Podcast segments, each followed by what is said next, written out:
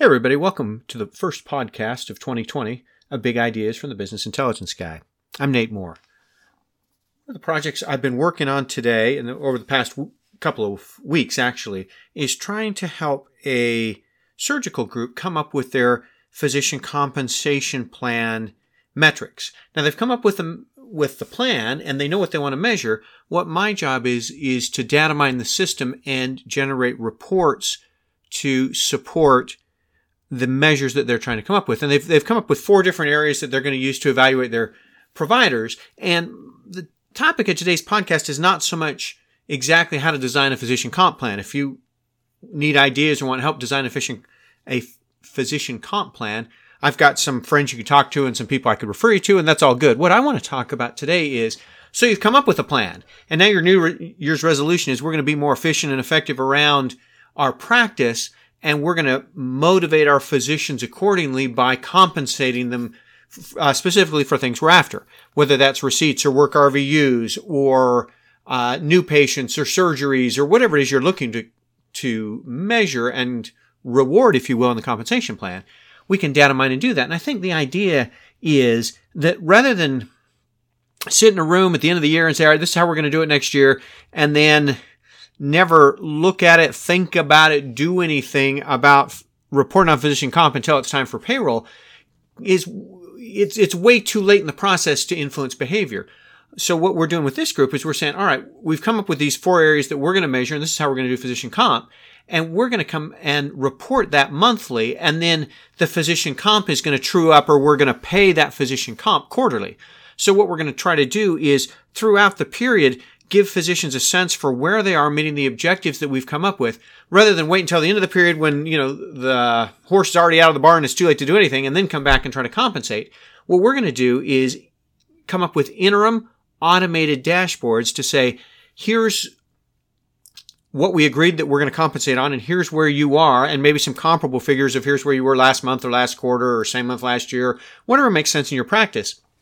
But the idea is, is to reinforce your physician comp plan by reporting metrics. One of the, a catch or a tricky part of this is sometimes some of those metrics aren't as easily data mined in the system. The ones for the group I'm working for today, I can get the four things they're looking for and I can send those out on reports and dashboards and send that to the administration and the uh, CPAs that are administering the bonus, all that kind of stuff.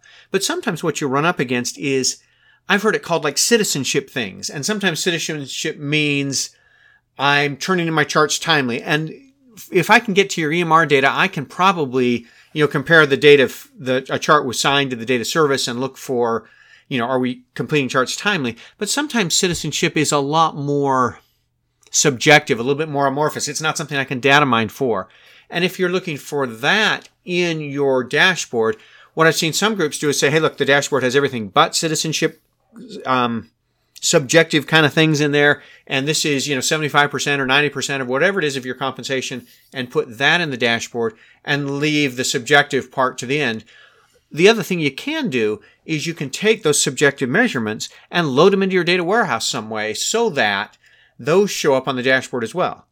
And then what I've seen uh, another group do is to say, you know what, we're not just going to put the, the four measures on the dashboard or the six measures or the citizenship or whatever it is. What we're going to do is we're going to work our way back through the math and the physician comp formula and say, given where you are so far this month or this quarter or whatever, here's what that looks like in terms of actual dollars. Now you got to have a little bit of courage and you got to have some pretty darn good tested dashboards to be able to put real numbers, if you will, compensation numbers on that dashboard. But I think the closer you can tie behavior to what's going to happen in terms of this physician comp plan at the end of the month or the quarter or whatever in real dollars, the more effective your physician comp plan is going to be at incentivizing behavior. So I think that's the message for today. For what I'm doing for the group that I've been working with the past several weeks is building these metrics and test them so we all agree on what are we going to count and how are we going to count it and how are we going to define these things. And now that we have all those metrics defined, now we've got some summary level stuff going to the practice administration team and then to the physicians to distribute this information. And then once you've got that far, then the trick is to say, all right, did my physician comp plan do what I expected it to do? I mean, if, if the goal was to increase revenues by X percent or new patients or surgeries or case count or whatever it is, Did we get there? And if we didn't, are we not doing a good enough job communicating the incentives, or are the incentives such that even when we communicate them, it's not enough to get the practice where it needs to be? That's my thought for today. Communicate your physician comp plan as frequently and as realistically and as automatically as you can, and that'll make your physician comp plan, I think, a lot more effective as you roll into the new year. I hope these ideas and the things we talk about in these big ideas podcasts are helpful for you. Thanks for listening. Thanks for joining me today.